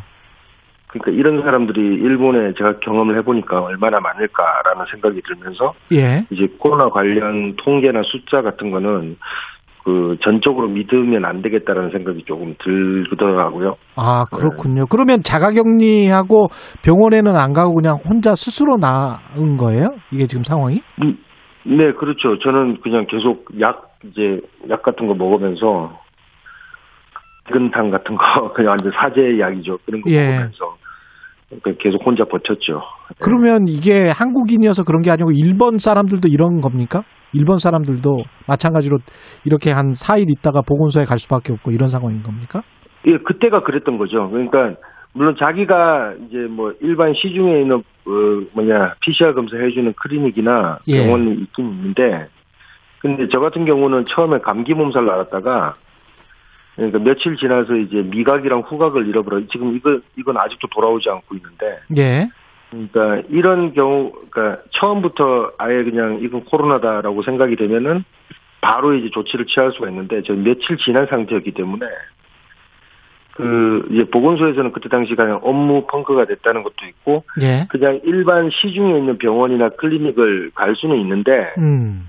아뭐 조금 이제 회복 단계에 들어선 것 같고 그래가지고 그냥 안 가버렸죠 아. 제 판단으로 근데 그런 사람들 상당히 많습니다 지금 일본 코로나 확진자 상황은 어떻습니까? 아 지금은 상당히 많이 내려갔는데 예. 근데 그 이제 확진자 수는 줄어들고 있지만 근데 이제 실제로 검사하는 사람 숫자들도 좀 줄어들고 있어가지고 아. 그러니까 이거 그런 걸 보면은 뭐 제대로 된 통계랄까 그런 건 솔직히 모르는 거죠. 아. 그래서 그럼 이제 백신이라도 잘 맞아야 될 텐데 백신도 일본이 지지부진해요. 예, 근데 백신은 최근에 속도가 좀 올라오고 있어가지고 예.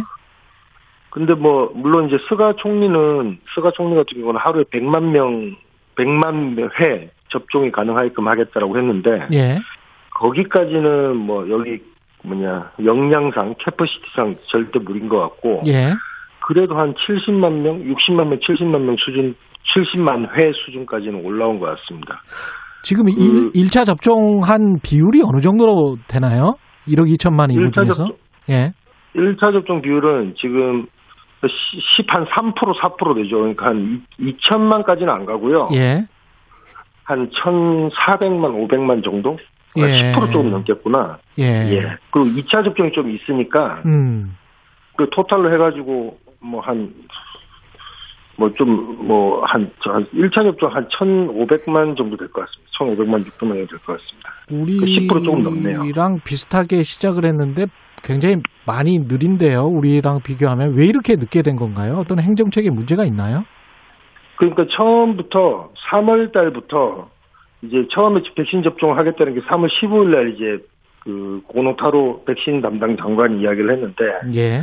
그 다음부터 시행착오가 여러 번 있었어요. 그러니까 음. 처음에는 뭐 예를 들어서 6월 말까지 고령자 한 3,600만 명 정도 되는데 예. 그 전부 1, 2차 접종을 끝내겠다 했지만 실제로 해보니까 잘 안 되는 거죠. 음. 그래서 4월 달에 다시 그거를 7월 말로 옮기고 예. 그리고 뭐 희망하는 고령자에 의해서 뭐 접종을 끝내겠다 이런 얘기를 했는데 이 희망하는 사람을 하면은 희망 안 하는 사람이 걸리고 그런 문제가 생기지 않습니까? 예. 그러니까 역시 이거는 또 전원 접종을 하겠다. 뭐 이런 식으로 계속 뭐 몇 번이고 번복이 됐죠. 어. 번복이 되다가 이제 올림픽이 결정되면서부터 뭐 이건 빨리 뭐 맞아야 되겠다. 예. 빨리 맞아야겠다 이런 게 있어가지고 그리고 고령자뿐만 아니라 일반 접종까지 동시에 진행해야겠다 그래가지고 그러니까 접종권이라는 것을 먼저 우편물로 보내서 저희 집에도 지금 도착했습니다. 접종권을 우편물로 보내요? 그러니까 이 설명이 좀 애매한데 예. 접종권을 우편으로 보낸다. 접종권이라는 게 있어요. 예. 그 백신을 접종할 수 있는 권리죠. 그게 이제 담긴 종이 같은 거, 스티커 같은 거를 이제 각 가정에 백신을 맞을 수 있는 그 대상이 되는 저 같은 사람이나 뭐 제 아내라든가 예. 그리고 저희 같은 경우는 큰 딸도 이제 왔더라고요. 큰 딸도 이제 16이 돼가지고 16살이 돼가지고 왔던데 예. 그러니까 16세 그러니까 15세 이상부터 64세 이하까지의 일반 접종자들도 일단 접종권이라는 걸 우편물로 다 보내주면 그 안에 그 자기 이름하고 열 자리 백신 숫자가 있어요. 아 백신을 맞을 수 있는 숫자 뭐 하여튼 열 자리가 있어요. 예. 그럼 그걸 보고 이제 전화를 하거나 이제 아니면 인터넷으로 신청을 하는 거죠. 그럼 열 자리 숫자를 넣어라는 게 나와요. 그럼 그걸 넣고 예. 7월 1일부터 그게 또 예약이 가능한데 7월 아. 1일부터 예약을 예약을 하기 시작해서 7월 14일부터 저 이제 저 같은 일반 접종자들도 맞을 수가 있는 거죠. 아니 왜 이렇게 네. 하죠? 우편으로? 그냥 저도 저도 모르죠. 저도 저, 저, 저 같은 경우 그러니까 저는 상당히 이해가 안 되는데 예. 그 사람들 이야기 들어보면 우편물에 뭐 익숙해 있지 않습니까? 일본 사회라는 게. 그러니까 아, 뭐 옛날에 예. 작년에 예를 들어서 아베 마스크라든가 음. 안 그러면 뭐 이번에 급부금 같은 거 이번에 그 뭐냐 작년에 이제 1인당 10만 원씩 줬던 급부금 같은 거 다 우편물로 먼저 통지가 와요. 예. 당신은 이런 거를 받을 수 있는 권리가 있다라는 식의 우편물 통지가 오면 그거를 보고 거기에 적힌 내용대로 신청을 하거나 뭐 그런 식으로 많이 하거든요. 이게 그러니까 굉장히 일본 늦어질 것 같은데 그런- 이렇게 되면. 예. 이제 그렇게 되면 이제 문제가 되는 게 예를 들어서 주민표 그게 주민표 등록이 돼 있는 사람 앞으로 오는 건데 예. 주민표 등록을 뭐 이사한다든가 음. 그런 걸로 이제 전출입이 뭐 돼버린 사람들은 아, 그 아직 그걸 신청 안 한 사람들은 아직 안 왔을 가능성이 있고 아, 그러네요. 예. 그렇죠. 그리고 이제 뭐 홈레스라든가 노숙자들 뭐 사회보호생활 대상자 이런 사람들도 아직 안 왔을 확률이 되게 높죠. 외국인들은 어떻습니까? 외국인들도 주민표 등록은 하는데 예. 하기 때문에 당연히 오는데 이제 음. 문제는 이제 뭐 제가 옛날에 칼럼을 한번 썼던 것 같은데 예. 그 산업연수생으로 왔다가 그 산업연수생에서 뭐 이제 도망친 외국인 음. 노동자들이 있어요. 예, 예. 그 실, 실종 마을이라는 데 갔거나 그랬던 사람들이 있는데 예. 그런 사람들은 이제 완전 행방불명된 상태이기 때문에 음. 뭐 솔직히 백신을 뭐못 맞는 거죠 일본 내에서는 그런 사람들은 예, 그런 사람들은 자 어떻게 하냐 뭐 이런 경우 이런 그런 케이스도 많이 발생을 하죠. 이게 백신 맞는 것에 관한 어떤 여론은 어떻습니까? 국민들이 맞으려고 합니까? 예, 처, 예, 그러니까 처음에는 음. 그 일본에서 이제 단체 백신 장소 대규모 단체 백신 장소라는 회장 같은 거 백신을 맞을 수 있는 공간 같은 것들을 마련했는데 예. 그게 이제 한국에도 뭐 소개가 됐을 거라고 생각하지만 사람이 거의 뭐 거의 뭐 항상 비어 있었어요. 어.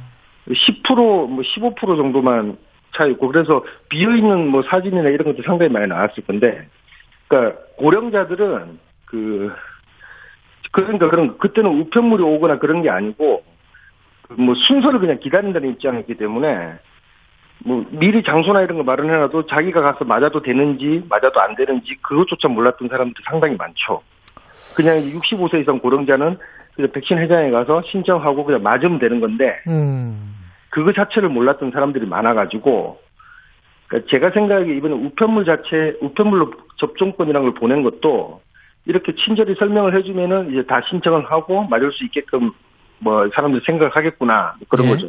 또 백신 여- 백신 접종을 해야 된다는 여론 자체에 대해서는 백신 접종하는 게 좋지 않냐는 여론이 뭐 많죠. 한뭐60% 70% 가까이 나오고 있으니까 예. 당연히 이제 백신은 뭐 가능한 빨리 맞으면 좋겠다. 예. 뭐 빨리 맞으면 좋겠다. 이런 의견이 압도적으로 많습니다. 시간이 뭐 한 3, 40초밖에 안 남아서 마지막으로 이런 상황에서 이게 올림픽 되겠습니까? 아, 올림픽은 무조건 하죠. 무조건, 무조건 하는데 올림픽을 예, 예. 올림픽을 하지 않으면은 그 총선거에서 올림픽을 어느 정도 해가지고 좀 어찌 좀 뭐라 그럴까 좀 분위기를 띄우지 않으면은 음. 당장 선거가 지금 열리기 때문에요. 예. 아무래도 스가 정권은 올림픽에서 뭔가 전운을 걸었다. 뭐 음. 이런 게 전부 좀 있죠. 예. 그렇군요. 쉽지는 않을 것 같은데 국민들 안전도 생각해야 될 것 같고 그런데 올림픽 여론은 좋습니다, 근데. 그렇습니까? 아, 10% 70% 정도 지금. 알겠습니다. 예, 말씀 감사드리고요. 가끔씩 연락 주십시오. 예, 예, 알겠습니다. 예, 지금까지 네, 일본. 도쿄에 있는 박철현 작가였습니다. 고맙습니다. 6월 23일 수요일 KBS 일라디오 최경의 시해강 시사 오늘은 여기까지입니다. 고맙습니다.